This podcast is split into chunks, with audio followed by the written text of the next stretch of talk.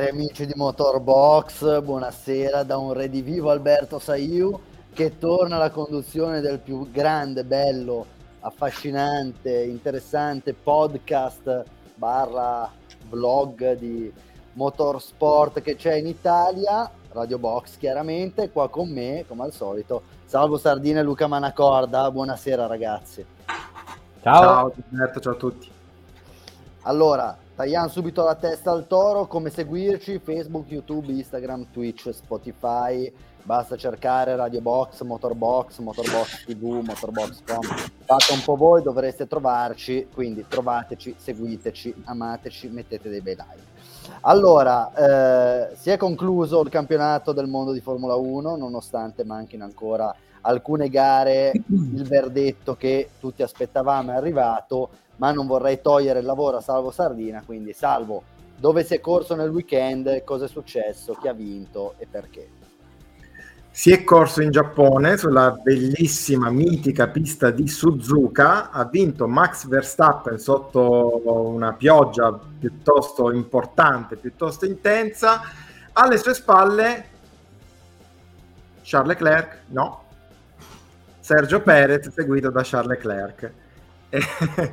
E vabbè, questa gag terribile, però per dire insomma che anche sull'ordine d'arrivo c'è stato un po' di, di discussione, ecco, non è neanche l'ordine d'arrivo è stato eh, scevro da polemiche. Possiamo dire che Salvo si è corretto alla stessa velocità con cui si è corretta la FIA in questo caso. Infatti, Leclerc pronti via, bam bam, gli è andata una penalità in 10-15 secondi e, e, direi che per una volta, poi ne parleremo, ma la FIA forse ha fatto l'unica cosa giusta del campionato, non tanto a penalizzare Leclerc, che poi vabbè ognuno può avere la sua opinione, ma l'episodio mi sembrava abbastanza eh, palese, ma quantomeno ad avere la possibilità, la capacità di prendere una decisione in tempi, in tempi rapidi e quindi avendo quella che può essere forse una classifica quantomeno della gara certa. Allora io direi subito di mandare la sigla così possiamo iniziare la puntata numero 20 di Radio Box.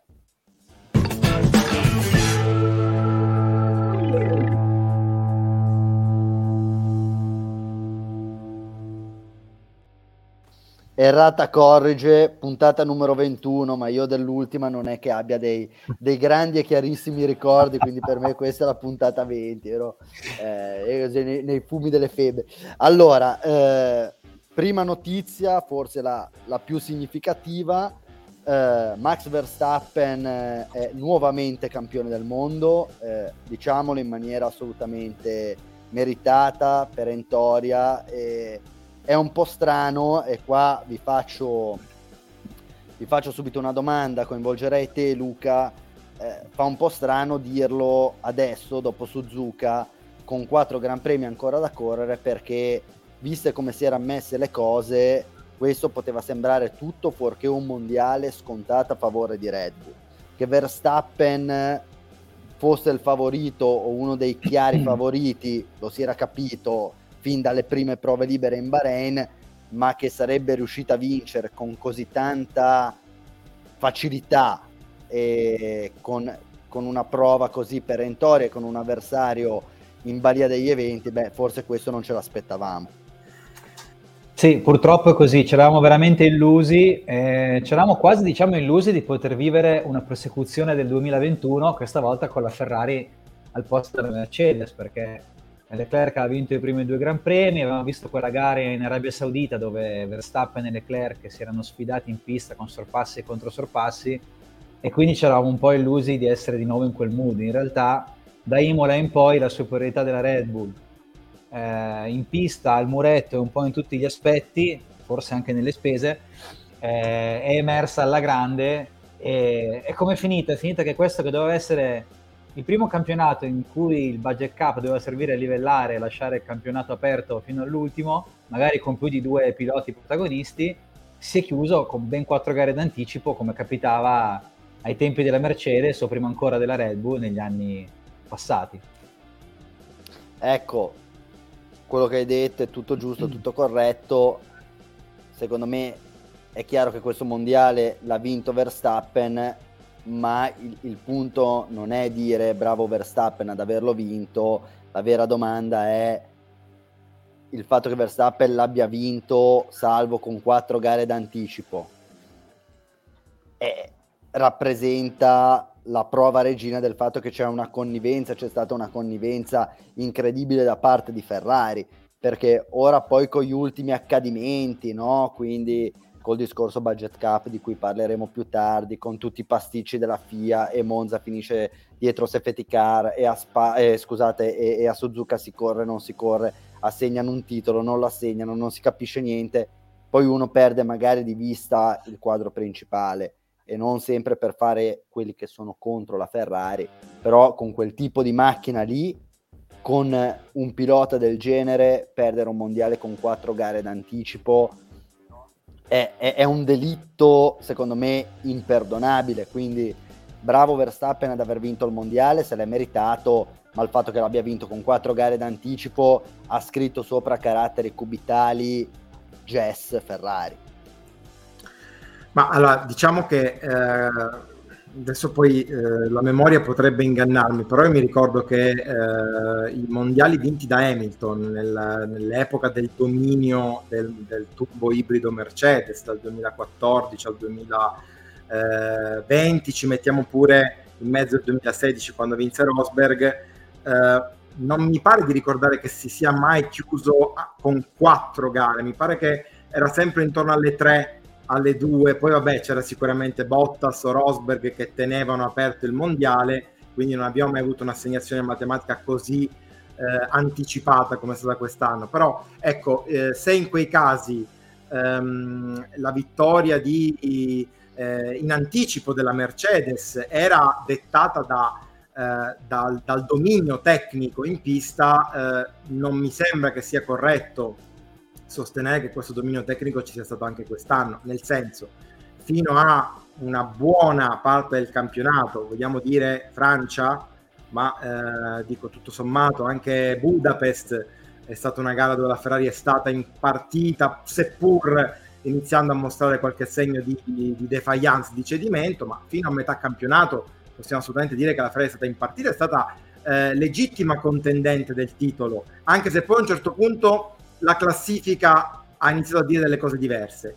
Eh, da Budapest in poi, dopo la pausa estiva, anche le prestazioni probabilmente hanno iniziato a dire una cosa diversa e hanno mostrato ehm, anche dal punto di vista proprio delle performance in pista la, di- la differenza, il distacco eh, in termini di punti che c'era eh, in classifica, cioè un po' come se eh, l'ho, de- l'ho, detto anche più volte nelle scorse puntate di, di Radio Box, come se a un certo punto eh, si siano tolti in Ferrari si siano tolti di dosso questo fardello del mondiale che veniva perso eh, per, le, per, gli errori di gestione e abbiano totalmente mo- mollato la spugna. Cioè come dire vabbè l'abbiamo perso è andata così e non ci siamo più neanche prestazionalmente. Quasi un fiu meno male che è andata così almeno eh, gli errori di inizio stagione possiamo dire che pesano di meno però su una cosa sono d'accordo con te, è un delitto che con questa macchina e con questa coppia di piloti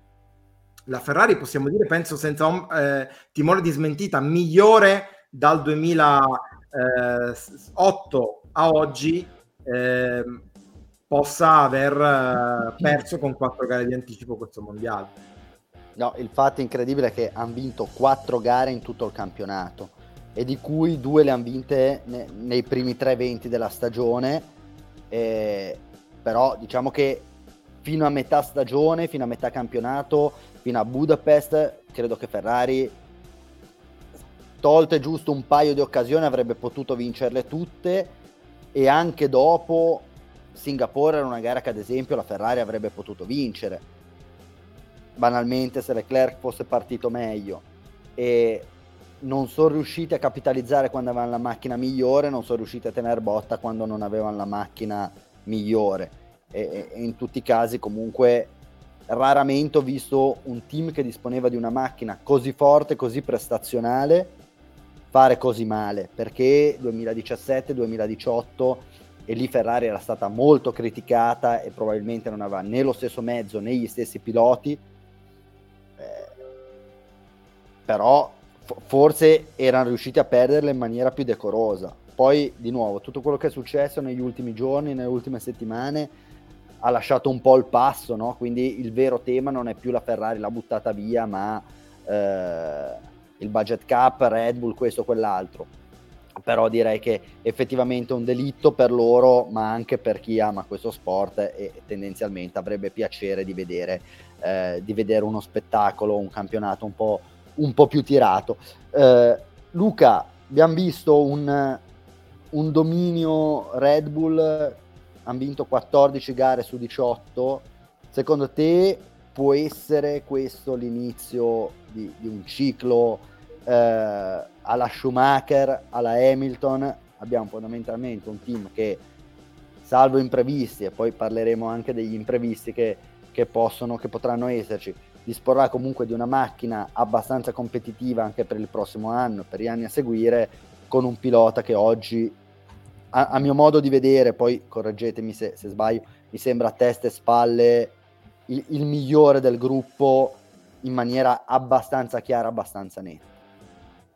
Diciamo che hanno posto sicuramente le basi per creare un ciclo simile, eh, appunto lo si è visto dai risultati di quest'anno alla fine.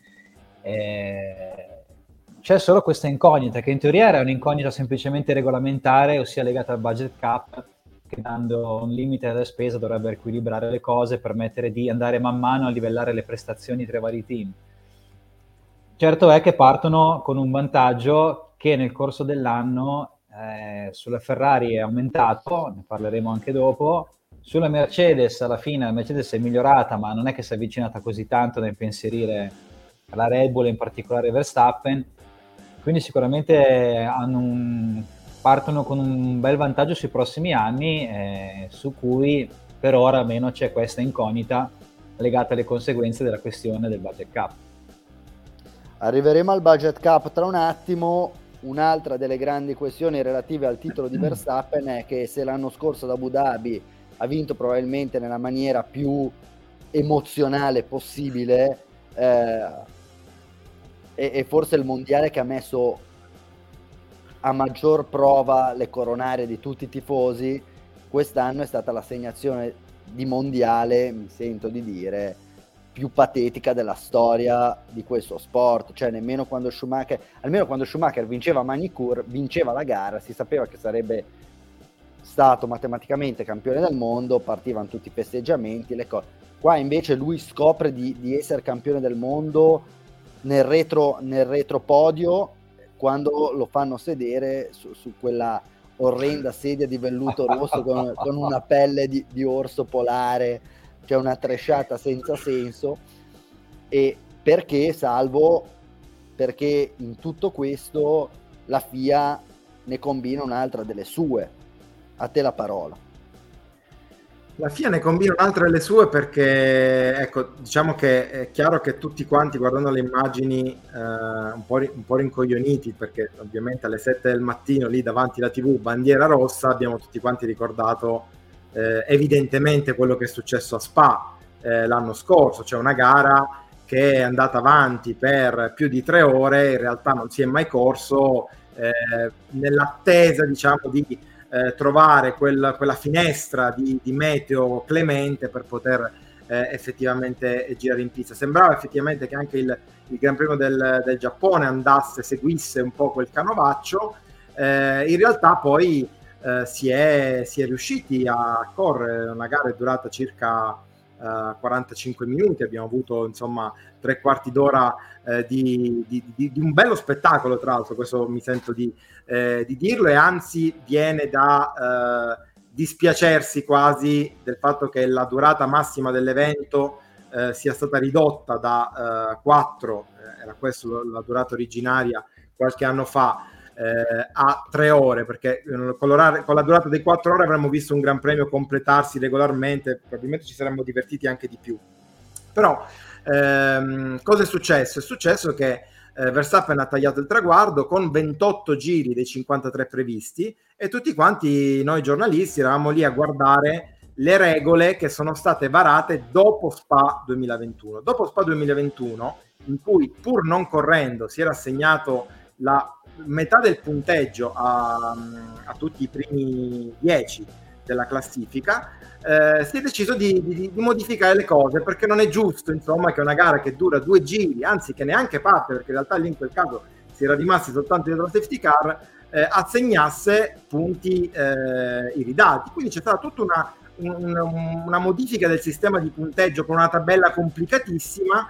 Eh, Ma neanche tanto complicata, possiamo dirlo. Cioè, beh, una, una, una, tabella con tre, mi pare, tre livelli intermedi. Di, di... Hai capito? Scu- scusa, eh, Luca, quando Salvo vede una tabella che ha tre colonne, per lui è già complicatissimo. Eh, queste percentuali 25, esatto. 50, 75. Sicuramente per la mia comprensione matematica eh, una tabella con tre colonne è complicatissima, ma in generale io mi medesimo anche nel, nel, povero spettatore che si mette lì con lo smartphone a guardare ah, quanti giri, ah, aspetta 28, allora si assegnano 18 punti anziché 12, cioè eh, anche lì, però comunque voglio dire c'era dietro tutto un disegno anche eh, piuttosto sensato, cioè scusami, eh, finisco il concetto e ti do la parola. Ehm, il, il, concetto era più si corre e più assegniamo punti. Se non si corre, non assegniamo punti. Quindi se si fosse eh, banal, eh, banalmente tornati a SPA 2021, SPA 2021 non avrebbe assegnato punti con l'attuale regola che è stata fatta proprio in virtù di quanto accaduto a SPA. Dimmi. No, volevo dire che peraltro complicazione sulla complicazione era che anche la grafica di Formula 1, qua colpa di Formula 1 non di FIA, aveva il countdown e non aveva il numero di giri, quindi te non capivi quanti giri mm. stessero facendo, più che altro ti serviva per capire quello è su una gomma con 4-5 giri quando farà il pit, che è in vantaggio da un punto di vista strategico, tra mille virgolette. E quindi quello o avevi l'app di Formula 1 che vedevi i giri, sì. oppure dalla TV avevi gr- grossissime difficoltà a capire in che passaggio erano, poi sai, sotto l'acqua ancora più complicato. Ancora più Prego, scusa. Eh, nell'andare avanti, faccio, mando in sovraimpressione questo commento di Gianluca Giacché, che salutiamo ormai dei nostri fedelissimi, però dice, lui dice il problema è che tutti parlano senza sapere i regolamenti, la FIA ha solo applicato la regola e non ha fatto nulla di oscuro. Questo è vero, è, è effettivamente una cosa corretta. Il problema, caro Gianluca, è che la regola è scritta male e sembra andare contro le ragioni che l'hanno che hanno portato alla modifica. Perché? Perché poi alla fine tutti quanti, ripeto, 28 giri, 53, si guardava la tabella, Verstappen avrebbe preso credo 19 punti anziché 25. Eh.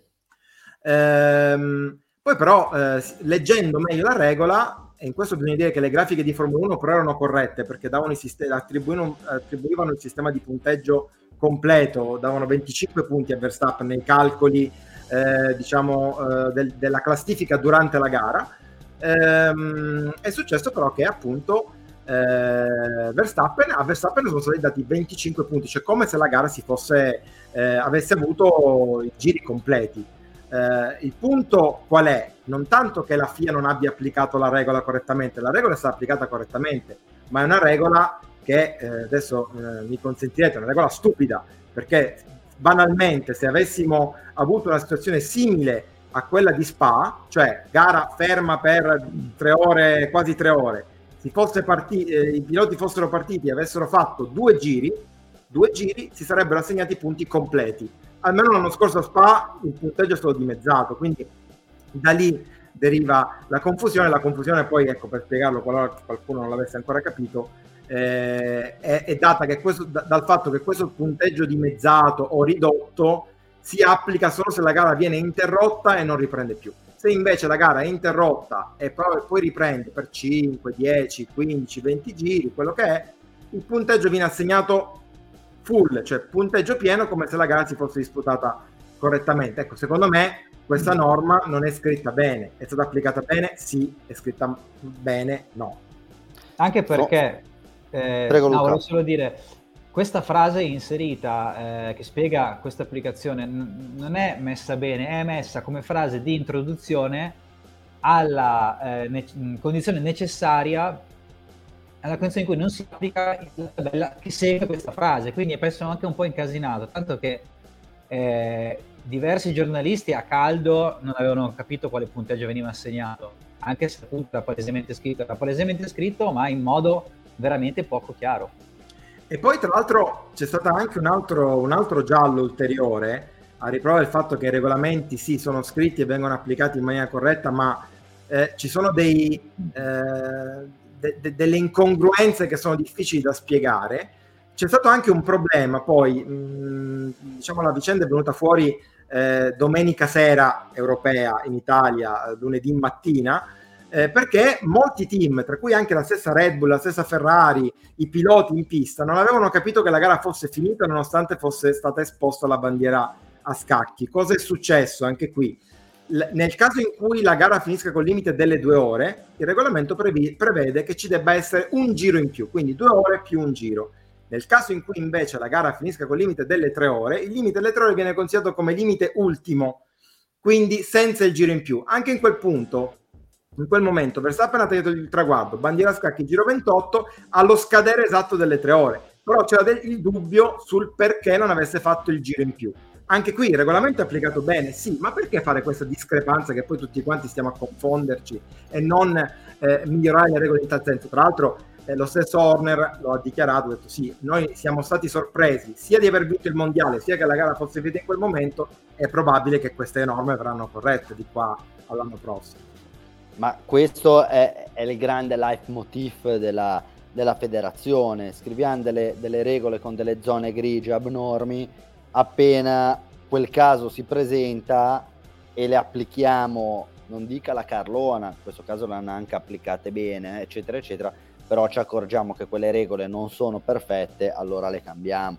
Eh, qua non capisco perché venga fatta una differenza qualitativa quando dovrebbe essere una differenza solo esclusivamente quantitativa. Fa X giri, poi se la gara si interrompe perché un alce entra in pista e le macchine non possono più proseguire, dai una bandiera rossa o perché arrivi al limite di tempo delle due ore piuttosto che delle, eh, piuttosto che delle tre ore, boom, interrompi e dai il punteggio secondo quella complicatissima tabella di cui ci parlava prima Salvo, nel senso no, non mi sembra ecco una una questione così complessa da gestire, invece hanno fatto per due situazioni pressoché analoghe, applicano due regole diametralmente opposte e quindi fondamentalmente questa secondo me è da cambiare anche perché poi ha tolto il gusto per quanto fosse assolutamente scontata la vittoria di Max Verstappen comunque vedere un pilota che diventa campione con i festeggiamenti, con i team radio, con l'arrivo nel paddock eh, e in parco chiuso eccetera eccetera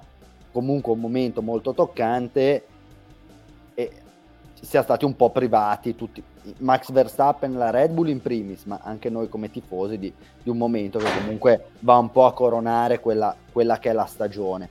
Va bene, io direi che sui discorsi... No, tra l'altro, tra l'altro scusami Alberto, sì. eh, brevissimo, ehm, è successo a Suzuka eh, con l'assegnazione del titolo di Verstappen, stiamo qui, ne ridiamo, chi se ne alla fine vi- eh, avrebbe vinto ad Austin, eccetera, non, non, sarebbe cambiato davvero nulla se non soltanto per la Honda che ha avuto la, la possibilità il piacere sicuramente di festeggiare eh, davanti ai propri tifosi. Il problema però è che cioè, immaginiamoci che cosa sarebbe successo e le vagonate di polemiche nel caso in cui questo qui fosse stato un campionato davvero tirato. Cioè, quel punto lì che, che stava in ballo tra il, il, mondiale assegnato e il non assegnato, avrebbe creato sicuramente dei, dei casini notevoli. Ecco, non, non, dobbiamo andare poi troppo lontano con la memoria, basta pensare all'anno scorso, dove ogni singolo punto era oggetto di contestazione clamorosa da parte di Red Bull e Mercedes. Sono assolutamente d'accordo. Allora, io qua vedo la scaletta, la vado un attimo a modificare, quindi rimaniamo, un, rimaniamo un secondo a Suzuka e eh, fa- farei il punto eh, su un'altra situazione che si è venuta a creare, sempre riguardante la federazione, quindi la gestione della partenza. Eh, quindi a differenza di Spa l'anno scorso si è deciso di partire, l'anno scorso a Spa non si è partiti, FIA criticata, oggi si parte, FIA criticata, quindi non si è mai contenti. Fondamentalmente le, le, condizioni per partire probabilmente non c'erano, tanto che il primo giro stata una, una carneficina con gente che è uscita, Sainz eh, su tutti, eh, poi Gasly che si trova il cartellone di Sa- un cartellone buttato in pista da Sainz, quindi casino della Madonna, viene esposta, viene, viene prima chiamata in pista la safety car, dopodiché viene esposta la bandiera rossa. In tutto questo cosa succede? Che a cavallo tra l'ingresso delle safety car e l'esposizione della bandiera rossa, dei mezzi di soccorso entrano in pista e quindi ci sono delle macchine che stanno girando sotto l'acqua con, scarse, con una scarsa condizione di visibilità e nel frattempo a bordo pista o addirittura in pista ci sono dei mezzi, dei mezzi pesanti quali gru, tir, eh, trattore eccetera eccetera per spostare la macchina di Sainz e ripristinare le barriere. Eh, qua si è fatta grande polemica, chiaramente Gasly eh, ha alzato la voce dicendo potevo fare la fine di Jules Bianchi, eh, non si è imparato niente, eccetera, eccetera. Dall'altro la federazione gli ha detto, caro mio, c'era la safety car, dovevi andare piano e anzi quando te eri in pista e hai visto il trattore c'era una bandiera rossa, quindi ti dovevi andare molto più piano di quanto in realtà non stessi andando. Secondo me questo è il classico caso, salvo chiederei a te, e poi su questo mi ricollego anche a un ottimo articolo che ha scritto Roberto Kinchero, la colpa è, è, di entrambi, nel senso Gasly sicuramente non ha rispettato quello che è il discorso delle procedure in, in regime di bandiera rossa di safety car, la federazione dovrà essere più accorta perché nonostante tu vada ad applicare un regolamento in maniera pedissequa, ciò non vuol dire che tu non debba in qualche modo, in condizioni particolari ed estreme come quelle che c'erano a Suzuka domenica, applicare il regolamento con un po' di buon senso e quindi magari aspettare mezzo giro per far entrare un mezzo di trasporto. Apro un'ultima parentesi, non sempre è possibile fare così perché qua serviva un, un, camion, un trattore per spostare una macchina in cui comunque il pilota era già uscito. Però se Sainz avesse avuto bisogno di eh, essere soccorso, ambulanze, cose, eccetera, eccetera, e, e, e a quel punto lì non hai il tempo, anche in condizioni di scarsa visibilità, di attendere che tutti i piloti rientrino in box. Quindi questa qui è una cosa da registrare probabilmente. È inevitabile che però, visto come stavano le cose, si debba considerare che ci sia una parte di responsabilità sia da parte della federazione che da parte di alcuni piloti. Sono totalmente d'accordo con te e anche io ho letto e condiviso al 100% l'articolo di, di Roberto Kinker su motorsport.com. Ehm, c'è da dire che ehm, allora, intanto per eh, smarcare, eh, fla- flaggare diciamo, alcuni argomenti, sul, nel caso in cui Sainz avesse avuto bisogno di soccorsi, io credo che sarebbe stata data immediatamente la bandiera rossa e non saremmo arrivati a quel punto. Eh, nel caso specifico, eh, Gasly andava troppo veloce, assolutamente sì, la sua penalità è sacrosanta, mi pare che l'abbia anche accettata, ha dichiarato sì sì accetto la penalità, era un po' sconvolto, ha continuato ad andare molto forte, quindi ho messo a rischio eventualmente la sicurezza dei Marshall che potevano essere eh, in giro per la pista, magari per recuperare da qualche altra parte un, un detrito o qualcosa. Cioè, noi ci concentriamo su quel punto della pista lì, ma non è detto, cioè la situazione di bandiera rossa da, dava la possibilità, autorizzava i Marshall a entrare in pista e recuperare eventualmente un detrito. Ok? Um, è anche vero però che eh, quindi Gasly ha sbagliato, è stato giustamente sanzionato. È anche vero però che ehm, al di là del fatto che Suzuka, la pioggia, quel trattore lì ci ricordano tutti quanti, diciamo, dei, ci riportano alla memoria delle, delle scene che eh, sono evidentemente tristi, eh, ma al di là di questo, del, dell'effetto memoria eh, con quanto accaduto nel 2014, io credo che un trattore in una situazione di una semicurva eh, con pista bagnata, mentre dai la possibilità dal punto dal punto di vista del regolamento, Gasly aveva la possibilità di andare a una certa andatura fino a quando è stato poi esposto alla bandiera rossa, sia stato un errore imperdonabile, un errore veramente molto molto grave e lì, come hai detto tu, bisognava aspettare quel mezzo giro. Eh, che poi eh, mi ricollego anche a quanto è successo a Monza, le, eh, a, a, perché è un po' la spiegazione del perché c'è questo continuo cortocircuito, la FIA com, qualsiasi cosa fa poi tendenzialmente sbaglia, anche un po' nella narrazione forse di chi ci racconta la Formula 1, no? Ma eh, se pensiamo a Monza, il motivo per, esa, esatto motivo per cui non si è ripartiti a Monza, non siamo riusciti a vedere neanche un giro nel finale del Gran Premio d'Italia, è stato che il trattore, criticatissimo trattore perché a un certo punto andava in contromano, è entrato in pista solo dopo che tutte le macchine erano allineate dietro a safety car. Lì c'è stato un problema perché la safety car è entrata sfalsata rispetto ai primi, ha dovuto far sdoppiare i piloti che erano stati doppiati poi a un certo punto a causa del, del posizionamento errato della safety car e quindi si sono persi quei due giri di tempo, bisognava dare il tempo a chi aveva superato la safety car di riaccodarsi.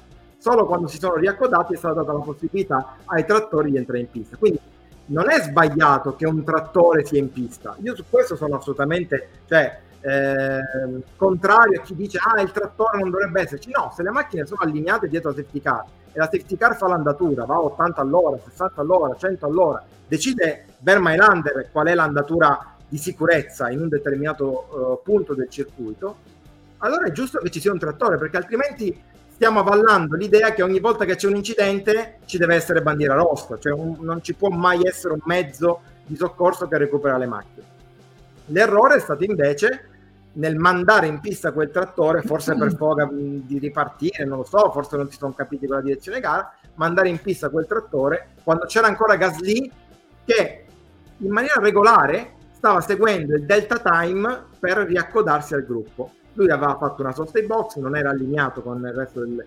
delle altre 18 macchine in gara, 17 quelle che erano, eh, e quindi poteva ancora spingere l'errore è stato tutto lì. Non, non, è assolutamente invece un errore, non trovo nulla di scandaloso nelle immagini che poi ci hanno fatto vedere di Verstappen, che si è spostato sulla destra, eh, ma lì la gara era assolutamente neutralizzata, lui era dietro safety car, quindi lì ci sta che il trattore fosse in pista. Non so Ottimo. cosa ne pensate, se siete d'accordo con me o meno. Cioè non... Io, io, non ho nulla da aggiungere, non so se Luca vuole aggiungere qualcosa, se no...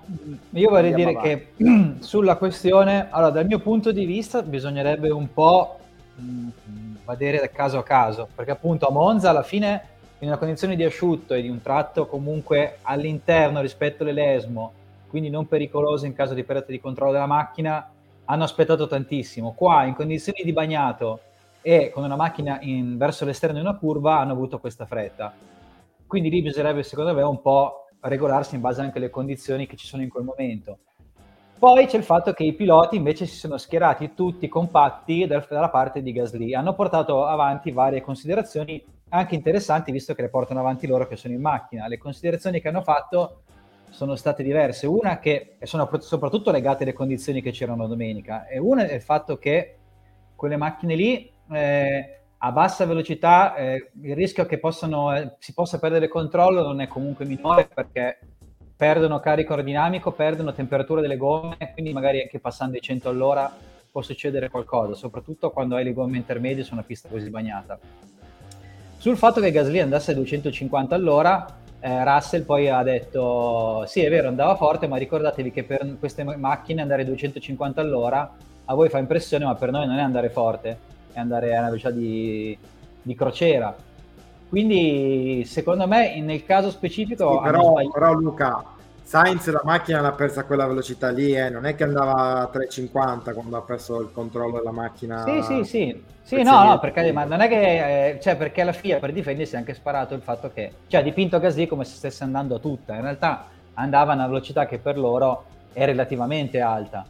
E poi appunto secondo me il fatto principale è quello di analizzare la situazione sul momento, che poi a Suzuka è anche una cosa emotiva perché eh, è successo quello che è successo a Bianchi, ma eh, era già successo anche in passato con Martin Brandl, che nel 94 investì uno steward che stava spostando una macchina di, di morbidelli via di fuga, la gara non era stata sospesa, Brandl uscì perdendo il controllo sul bagnato e travolse questo steward, questo commissario di pista, questo Marshall, eh, rompendogli una gamba quindi forse in certe situazioni hanno, forse hanno peccato di troppa eh, prudenza a Monza e troppo poca in questo caso. Certo. Eh, Bene. Permettimi, scusami, un ultimo inciso, eh, mm-hmm. giusto per rispondere a, Gianluca che dice ma cosa c'entra il delta time durante una regime di safety car? Questo è giusto eh, chiarirlo perché magari non, non, non mi sono spiegato bene. Eh, chiaramente quando c'è la safety car i piloti so, stanno dietro la safety car, non devono seguire nessun delta time, sono, seguono la safety car punto. Ma se tu sei una, eh, un pilota che per un motivo qualsiasi sei stato fermo ai box, ti hanno fatto sdoppiare, eh, eccetera, eccetera, ti devi riallineare al gruppo, allora non è che puoi spingere a tutta, devi spingere seguendo un certo tempo limite. Detto questo, Gasly non è stato sanzionato perché non stava seguendo il tempo limite, cioè stava andando troppo veloce il regime di safety car, è stato sanzionato perché poi è andato troppo veloce il regime di bandiera rossa. Il regime di bandiera rossa a questo tempo viene ulteriormente abbassato, cioè deve andare ancora più piano se c'è bandiera rossa, d'altronde non ci sono ragioni sportive per andare a 2,50 piuttosto che a 80, cioè a quel punto l'unico obiettivo è tornare ai box per riportare la macchina in condizioni di sicurezza eh, ai box. Questo giusto per, ehm, per, per dire, pena assolutamente. Allora, eh, Luca, abbiamo trattato l'argomento in maniera incidentale, però ovviamente tornando da Suzuka, secondo me ci sta a fare un, mini cappello su quello che è il discorso mm. Ferrari e, e sempre pa- partirei eh, da, da, quello che è il discorso interpretazione della penalità Leclerc.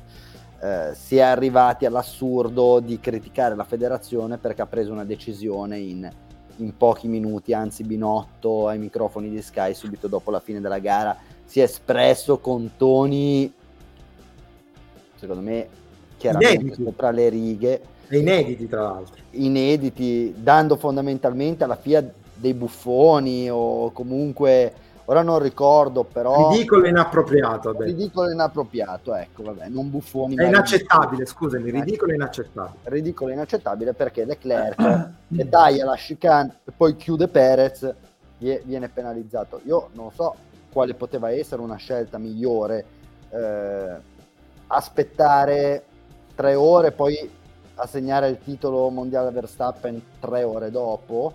Cioè non lo so lì non capisco eh, ritengo che per una volta la federazione si è comportata in maniera corretta, coerente, secondo me dovrebbero sempre prendere le decisioni, ne abbiamo parlato non più tardi di una settimana fa, anche magari a costo di non prendere delle decisioni ottimali, poi posto che non è che le decisioni che prendono dopo tre ore, quattro ore o, o, o svariati mesi siano sempre le migliori.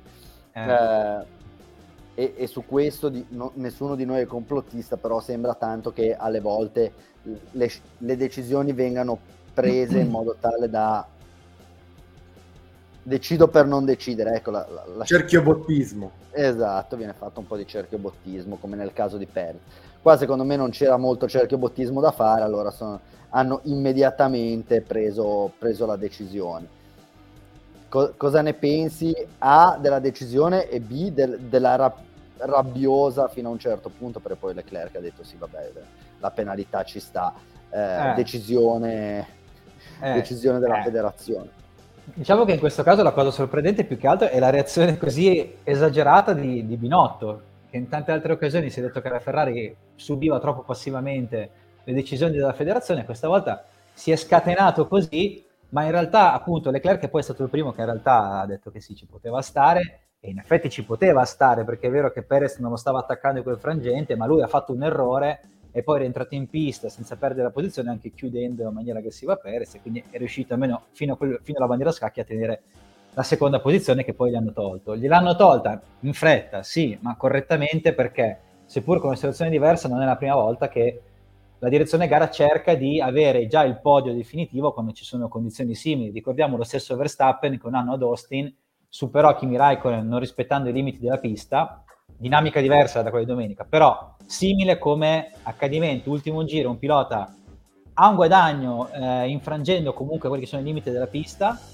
prima che avvenga la cerimonia eh, la direzione gara riesce a eh, intervenire, penalizzarlo e a mettere l'ordine di, d'arrivo corretto. Quindi in questo caso secondo me la federazione ha agito in maniera corretta. E, boh, non so se Binotto pensava di voler portare avanti il mondiale ancora ad Austin e si è arrabbiato per quello, però appunto la stessa reazione molto più pacata di Leclerc fa capire che non è stato nulla di così scandaloso e appunto è già successo in passato. Più che altro bisogna arrabbiarsi quando succede come a Singapore che ci mettono tre ore e prendono poi una decisione così, così da Ponzio Pilato, diciamo, lavandosi le mani. Ok, e poi volevo chiederti un attimo se eh, in questa gara hai visto un po' la, eh, come possiamo dire, un, una stagione della Ferrari in, in a nutshell, come dicono gli inglesi, quindi eh. un microcosmo, un microecosistema. Leclerc che parte a tutta, sembra aver passato Verstappen, che però ne avevo letto una molto bella, un meme, ci fa fai la partenza, dopo aver sbagliato la partenza a Singapore, fai la partenza della tua vita e il tuo avversario si trasforma in Prime Senna che ti passa all'esterno sotto l'acqua. E, e, poi da quel momento lì, vabbè, eh, ti prendi 30 secondi e quando stai per arrivare secondo commetti un errore e finisci terzo, penalizzato dalla FIA. Quindi pos- possiamo vedere questo microcosmo considerando anche l'essere andata a sbattere di Carlos Sainz. Quindi ci sta un po', eh. cioè... Eh, è la sintesi ah, della stagione. Esatto, no? ma eh. no, vabbè, a, a, parte quello che abbiamo visto, a parte tutte le difficoltà di Ferrari, volevo chiederti, questa stagione cosa c'è da salvare, cosa c'è da buttare, vedi i presupposti per, uh, per fare bene nel futuro o, o pensi che questa occasione qua fosse un'occasione enorme che è stata buttata via in maniera molto superficiale? Beh, sicuramente c'è molto di positivo, e lo dice il fatto di aver rivisto la Ferrari competere per le vittorie dopo due anni nelle retrovie e il gran numero di pole position che hanno ottenute, ottenuto. Sa anche tanto di occasione sprecata, eh, soprattutto considerando il livello degli avversari, perché non so se le capiterà di avere comunque una Red Bull che inizio anno aveva problemi anche di affidabilità e una Mercedes così indietro. Nei prossimi anni potrebbe essere molto più difficile, esserci molta più battaglia e quindi non avere quel vantaggio che la Ferrari aveva inizialmente. Poi è un po' successo quello di cui parlavamo tanto appunto dopo i primi buoni segnali. Ce la farà questa Ferrari durante l'anno a mantenere il ritmo tramite gli aggiornamenti e non perdersi come ne avevamo visto succedere già in passato? La risposta l'abbiamo vista durante l'anno, no, non ce l'hanno fatta. Una, un'altra immagine emblematica arrivata dal Gran Premio del Giappone è quando a fine gara hanno inquadrato le gomme, eccole qua, eh, in sovraimpressione di Verstappen e Leclerc a fine gara, quella di Verstappen è a tutti gli effetti ancora una gomma intermedia, quella del povero Leclerc oramai è quasi completamente una gomma slick, da cui anche poi l'errore che gli è costato il secondo posto. E quindi in tutto questo c'è la sintesi di una stagione partita bene, ma in cui la Ferrari ha mostrato ancora una delle, antichi, delle antiche pecche, eh, che è quella di non riuscire a sviluppare la monoposto come lo fanno gli avversari nel corso degli anni. E poi qua se vogliamo c'è sempre quella questione del, del budget cap. Esatto. Vedremo... Ci stiamo arrivando, ci siamo arrivati. Eh, questione del budget cap, salvo, farei subito intervenire te. Eh, grandi speculazioni nelle scorse settimane rispetto al fatto che uno più team, nello specifico Red Bull e Aston Martin, potessero aver sforato il budget cap. Dalle risultanze della federazione effettivamente sembra che Red Bull abbia sforato per quella che è considerata una soglia minima o comunque è minor, eh, quindi all'interno dei non mi ricordo se il 5 milioni o il 5%. 5% eh, sono 7,25 milioni di dollari. Ok, quindi loro sono all'interno di questo, non è detto che il superamento del budget cap... Sì, che poi potrebbe essere, siccome non è stato comunicato, potrebbe essere 100 euro, anzi 100 dollari o 7,24999. Esatto.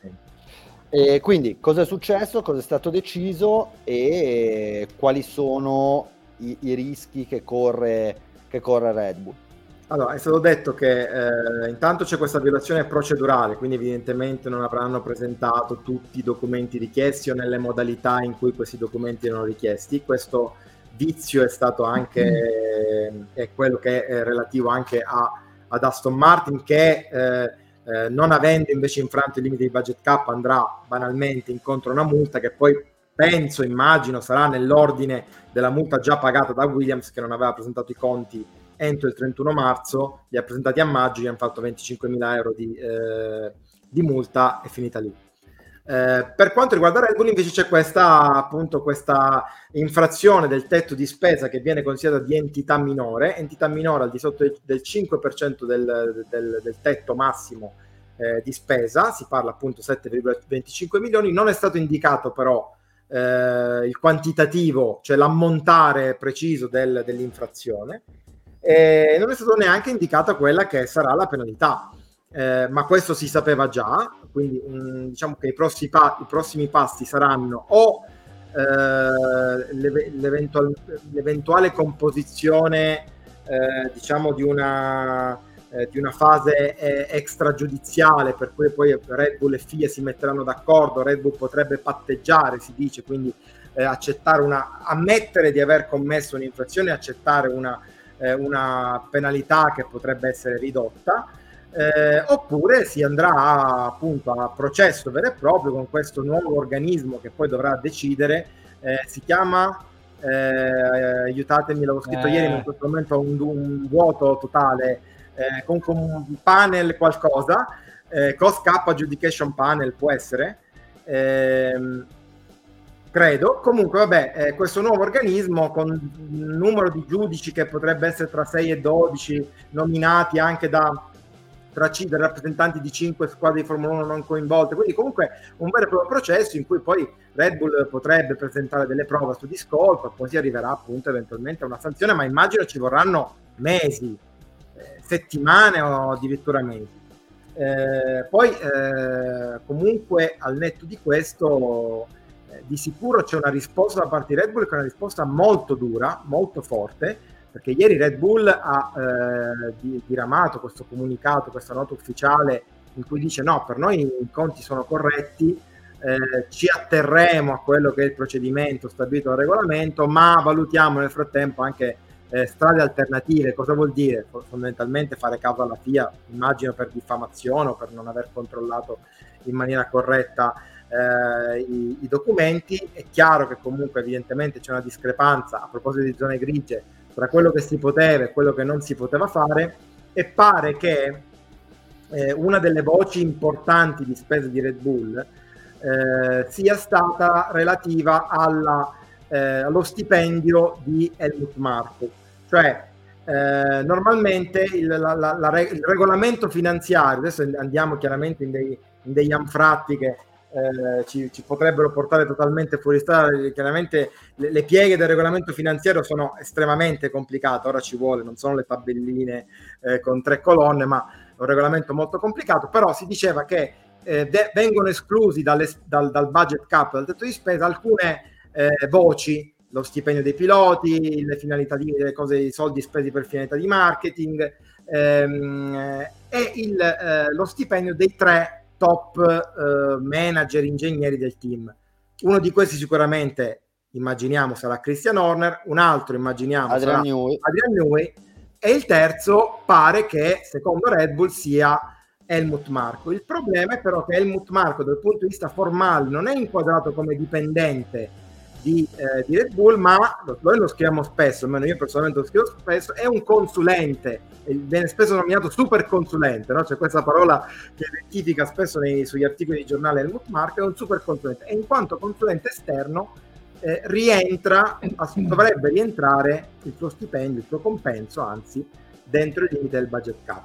Poi speculazioni, eh, il The Telegraph, gli olandesi, che sono storicamente vicini a Verstappen, hanno, hanno scritto che Red Bull eh, avrebbe sforato, poi ci sarà un'ampia pagina meme in proposito, a causa del, ma- del, del catering, quindi a causa del, del, della mensa gratuita per i circa mille dipendenti di Milton Keynes, non tutti hanno il tesserino per il badge per pagare e quindi poi alla fine a un certo punto hanno deciso di fare gratis per tutti e questo però ha, evidentemente ha dei costi eh, pare che mh, uno dei motivi di, di, questo sforamento sia quello, tra l'altro il, The, il The Telegraph parla anche della cifra, che dovrebbe essere tra l'1 e i 2 milioni. Non ho capito se di sterline o di dollari, comunque immagino di dollari, visto che poi tutto è, in, è rapportato in dollari. Eh, e tant'è.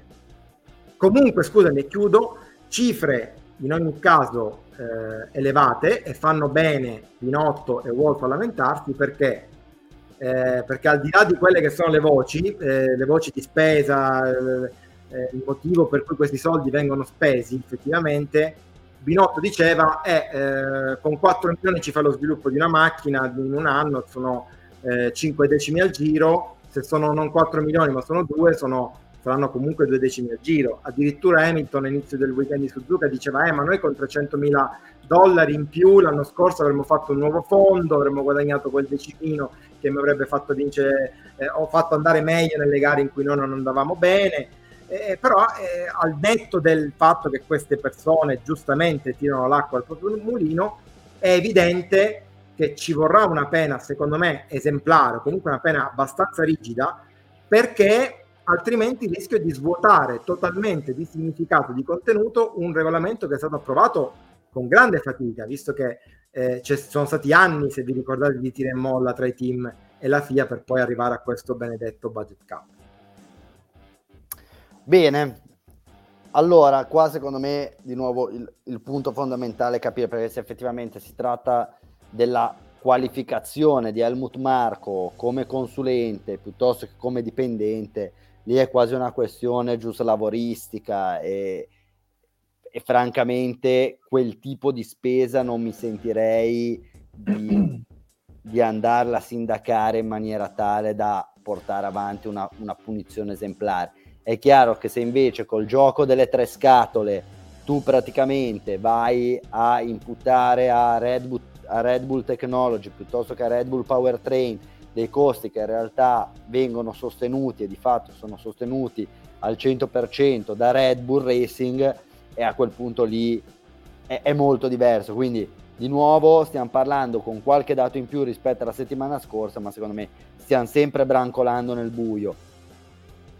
Poi abbiamo visto quelli che ha scritto questo regolamento finanziario, che chiaramente è molto complesso, sono gli stessi che hanno probabilmente difficoltà a scrivere un regolamento sulle tre colonnine, sul come assegnare punteggi quando una gara non arriva al 100% dei giri completati. E, e quindi io non ho dubbi che ci Però siano Però il regolamento validato dalle squadre, eh? non, non ci dimentichiamo questo. E secondo te una squadra non può validare un regolamento che abbia delle ampie zone grigie per tuffarti ah, e, e, e, be, e, bere, e, be, e bere a piene mani da eh. quelle zone grigie dicendo guarda qua che ti ci metti 10 milioni dello zio Helmut. Assolutamente cioè, sì. E quindi secondo me aspettiamo, vediamo. È chiaro che se ci fosse uno sforamento di poche centinaia di migliaia di euro, si scopre che questo sforamento effettivamente deriva dalle policy della mensa aziendale, fa ridere, fa ridere come cosa, però se veramente fosse così non mi sentirei di dire che Red Bull sia meritevole di una pena, di una pena esemplare. È chiaro che se invece ci fosse la prova provata che questi soldi siano stati investiti per migliorare quella che è la performance della macchina, allora secondo me si potrebbe arrivare veramente a delle, a delle sanzioni importanti. Però Alberto, il punto qual è? Il punto è che tu arrivi eh, ogni anno con una valutazione ex post che fai a ottobre per, il, per l'anno prima. Io immagino che, spero più che altro, eh, al di là di quella che sarà la punizione o non punizione nei confronti di Red Bull, eh, indiscrezioni, parlano di semplicemente una multa, una eventuale decurtazione del budget cap dei prossimi anni, ma al di là di questo, io spero e mi auguro che non si arrivi tutti gli anni a ottobre a discutere il vincitore del mondiale precedente. Perché, perché diciamolo, se non mondiale subjustice. Subjustice. Eh no, ma eh, al di là di questo... Ehm, Maledetto dire... T9, vabbè, no, scusate, questo qui è, è un inside joke. Esatto, ehm, però il, il rischio è veramente quello, cioè noi magari l'anno prossimo saremo con un mondiale tiratissimo tra speriamo, tra Verstappen, Leclerc, Hamilton, eccetera, a un certo punto a ottobre scoppierà questo bubbone del fatto che Verstappen, avre- che la Red Bull avrebbe vinto, avrebbe di nuovo magari speso qualcosa in più, tra l'altro sono voci che circolano da mesi, Binotto insinua che la Red Bull sta spendendo tanto da mesi, non è una, una cosa che è uscita adesso eh, quasi ogni, almeno nella prima parte del campionato, quasi un'intervista di Binotto post gara diceva: Eh, ma noi facciamo fatica a portare gli aggiornamenti, loro tutti, tutte le domeniche hanno qualcosa di nuovo, non so come facciano. Quindi io non ho eh, ehm, difficoltà a immaginare che l'anno prossimo saremo di nuovo in questa situazione. Per cui eh, FIA. Posso dirti una cosa? Facciamo un appello, non cioè, ci, non questo. Ci saremo. Non ci saremo perché quello che viene contestato quest'anno, nel caso in cui sia presente la stessa allocazione per l'anno prossimo, Red Bull lo saprebbe, la FIA verrebbe messa a conoscenza, quindi secondo me si farebbe un tombale per quest'anno e per l'anno prossimo. Credo che non sarebbe interesse di nessuno riandare, però è chiaro che rimetteranno un po' mano, poi ci sono budget cap e budget cap, ogni sport ha un budget cap diverso. Vediamo ora un attimo quello. No, però dico, io no, poi non so quali sono questi, questi conti, come vengono revisionati, eccetera. Però attenzione perché eh, cioè, perché non fare qualcosa su, su, dei bilanci di previsione che magari poi vengono aggiustati mese su mese sulla base di quelle che sono le spese effettive? Cioè, eh, la previsione è che io spenderò 50 milioni per, il, eh, per lo sviluppo, per la, la, progettazione della macchina, se poi devo spendere 52 perché ho avuto un incidente, la macchina si è distrutta, vedi Silverstone 2021 per, il, per, per, esempio, allora andiamo ad aggiustarci mese su mese, ma c'è un controllo mese su mese, in modo tale che a dicembre quantomeno si sappia se tu sei in linea o no. Però Poi, no, no, non è detto, Salvo, non è detto che non ci sia, eh, qualcosa del genere. Me lo auguro. Comunque. Diciamo che questo budget cap tanto lodato dalla proprietà americana della Formula 1, un po' preso dagli sport americani, Alberto, come noi sappiamo bene, si è decisamente scontrato con quella che è la realtà della Formula 1, dove non è che ti basta dire metti un tetto di spesa e non lo passate buono, è così semplice, ci sono miliardi di se, ma, questo rientra, questo no. L'anno scorso, dal primo anno, tac, subito una bella situazione spinosa e io ho paura che questa cosa qua, in pieno stile Formula 1, ci porterà altre storielle così nel corso degli anni, se non trovano una soluzione. Leggete il messaggio, io sono assolutamente... Beh, ma quando d'accordo. si tratta di tagliare lo stipendio a Valtieri, no, no, anzi, no, non tagliamoglielo proprio adesso, povero uomo. Allora, che, che, che, deve, che, deve, iniziare a pagare. Oh. Allora, vi faccio un'ultima domanda, poi andiamo avanti. Secondo voi pena esemplare o taraluce vino? Salvo? Taraluce vino. Una bella multa, una bella multa eh, che decurterà il budget cap l'anno prossimo. Sì, ma neanche di troppo, eh. Cioè, sì, vuol dire che mangeranno di meno l'anno prossimo il Red Bull, mangeranno, sì. andranno avanti a pane e acqua. Ragazzi, secondo me proprio in pieno stile cerchio bottista qua hanno veramente una possibilità d'oro, cioè questi hanno una macchina che è eccezionale, un pilota che è eccezionale, hanno vinto due mondiali, gli altri stanno annaspando, gli tagli un po' di budget cap per l'anno prossimo, fai un bel BOP mascherato da Ma multa che... esemplare e boom, l'anno prossimo ti trovi con tre team lì che lottano per la vittoria. Adi, sto... sì, dimmi. A proposito di cerchio bottismo, sto pensando eh, una cosa che sarebbe bellissima adesso, cioè eh, comunicazione ufficiale da parte della FIA, Max Verstappen penalizzato di 100 punti eh, in campionato, no, no, 50 punti, cioè una roba che tu lo penalizzi, però poi va tanto che nel senso sarebbe bellissimo. Sarebbe, ma sì, fare, ma sì no, no, sarebbe, belli, sarebbe, bellissimo. E poi con la Ferrari che perde il mondiale per la penalità di Leclerc a Suzuka. eh sì, perché Perez è davanti, ricordiamolo. Eh. Attenzione. incredibile, incredibile, bellissimo. Va bene, dai. Allora io direi di lanciare la sigla e ci vediamo due meme.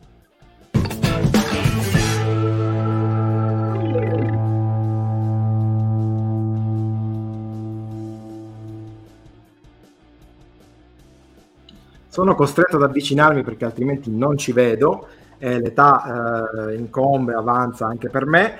Eh, abbiamo una top 10 di, di meme, ehm, devo dire la verità, ho fatto fatica a fare la classifica perché secondo me sono tutti bellissimi, veramente tutti belli. Parto dal 10, eh, eh, Flop Gear, la, l'informazione sportiva inaffidabile, Suzuka, possibile cambio di layout per venire incontro alle esigenze di Latifi. Eh, questo, Possiamo eh, dirlo che la Tifi eh. poi domenica Goat. The Rain Master. The Rain, The Rain Master. Esatto. Eh, chi lo criticava? Eh? Che gara ha fatto? Tutti zitti, eh. Poi eh, alla 9 questa diciamo sono articoli, titoli di giornale invecchiati benissimo perché vedete questo qua è del 21 ottobre 2020 e questo sito scriveva Verstappen, parlava evidentemente Horner, è il pilota più affamato con cui ho mai eh, dovuto lavorare, quindi poi effettivamente torna, torna cioè, ecco cosa intendeva, ecco in quale senso, uno non ci pensava, ma era questo eh, il grande senso. A proposito di cibo che costa, che costa caro, eccolo qui, eh, quattro posti dove mangiare costa carissimo. Villa Crespi, vedete lì il buon Cannavacciuolo, l'Osteria Francescana, la pizzeria di Briatore e la mensa Red Bull. Guarda come se la ridono i meccanici Red Bull mentre mangiano. Meccanici, no, non ha nemmeno colto. Eh, no, dice Gordon Ramsay, cioè Gordon eh. Ramsay, sì, ma se la ride il meccanico, sì, evidentemente. Eh, beh, per eh, quello che costa tanto il re, perché gli, gli fa la mensa Gordon Ramsay, è sempre lì da loro, eh, per forza. Eh. Esatto, e tra l'altro questo qua non l'ho detto prima, ma ovviamente Up and Down di eh, Luca Manacorda, che tra l'altro viene fuori due volte in questa, eh, in questa top 10, ti ho voluto premiare questa settimana, eh. ehm, andiamo al numero 7, il tema rimane evidentemente quello, ecco com'è, sì, la, la, diciamo, in ci immaginiamo il Red Bull il catering della Red Bull vede tutto questo cibo placcato in oro ehm, che potrebbe spiegare effettivamente le spese ingenti del catering. Adesso il numero 6, devo dire che è uno dei miei preferiti, l'ho messo soltanto il numero 6 perché mi rendo conto che magari fa ridere soltanto me. Ehm, però ne approfittiamo per parlare della notizia di, del, una delle notizie del weekend di Suzuka, cioè il, lo scambio di mercato eh, piloti con Gasly che è andato eh, in, in, Alpine insieme a Ocon ci sarà, l'abbiamo detto, questa nazionale francese, eh, all'Es Le Bleu, tutto quello che vogliamo. Però quello che non abbiamo detto e che non si è visto è come sarà la monoposto. Voi pensate che sarà blu o bleu? Eh, alla francese invece sarà così. La monoposto baguette macchina 2023 sarà uh, così. Ecco, questo sempre per non essere razzisti, luoghi comuni, no, la monoposto eh, Panini, eh, ma questo perché Radio Box è una trasmissione che appunto non si lascia mai andare a queste cose, a questi esatto. luoghi comuni. Andiamo alla 5. Ehm, e qui c'è Russell che, come ricorderete, si è autopremiato per aver fatto un bel sorpasso, detto, eh, nice move, e qui sotto infatti si, eh, diciamo, si dona una medaglia, è lui stesso che si premia. Questa è, è, stata clamorosa in effetti questa, cioè nessuno l'hanno ignorato completamente, lui si è detto un bravo bel gesto da solo. Cioè. Esatto, bel gesto, esatto. Tra l'altro sorpasso della Madonna, eh? molto eh, molto bello. Infatti, meritevole di appunto di, una, di, una, di, un complimento se non altro e se li ha eh, fatti da solo. Perez infatti avrebbe chiesto se stavano dormendo. Invece, stavano dormendo. Perez, eh, lo fa Ingegneri spesso, domenica... Eh. Al numero 4 eh, c'è un meme sempre dai top e flop, ma siamo un po' tutti noi. Eh, eccolo qui, io appena sveglio che cerco di capire chi è uscito di pista a Suzuka. Questa qui è la faccia di tutti, ho detto noi, ma in realtà di tutti voi, perché tu Manacorda, noi lo sappiamo bene, eh, fino alle 7 e un quarto, 7.20 non ti sei palesato nella nostra chat, mentre io e Alberto già dalle 6 e un quarto eravamo lì che messaggiavamo. Eh, Tra l'altro, questo non sembra Christian Horner. È Horner, esattamente Horner. Io anche io ho avuto questa suggestione, quindi secondo me è lui. Eh, però ecco, decidete voi, verificate voi.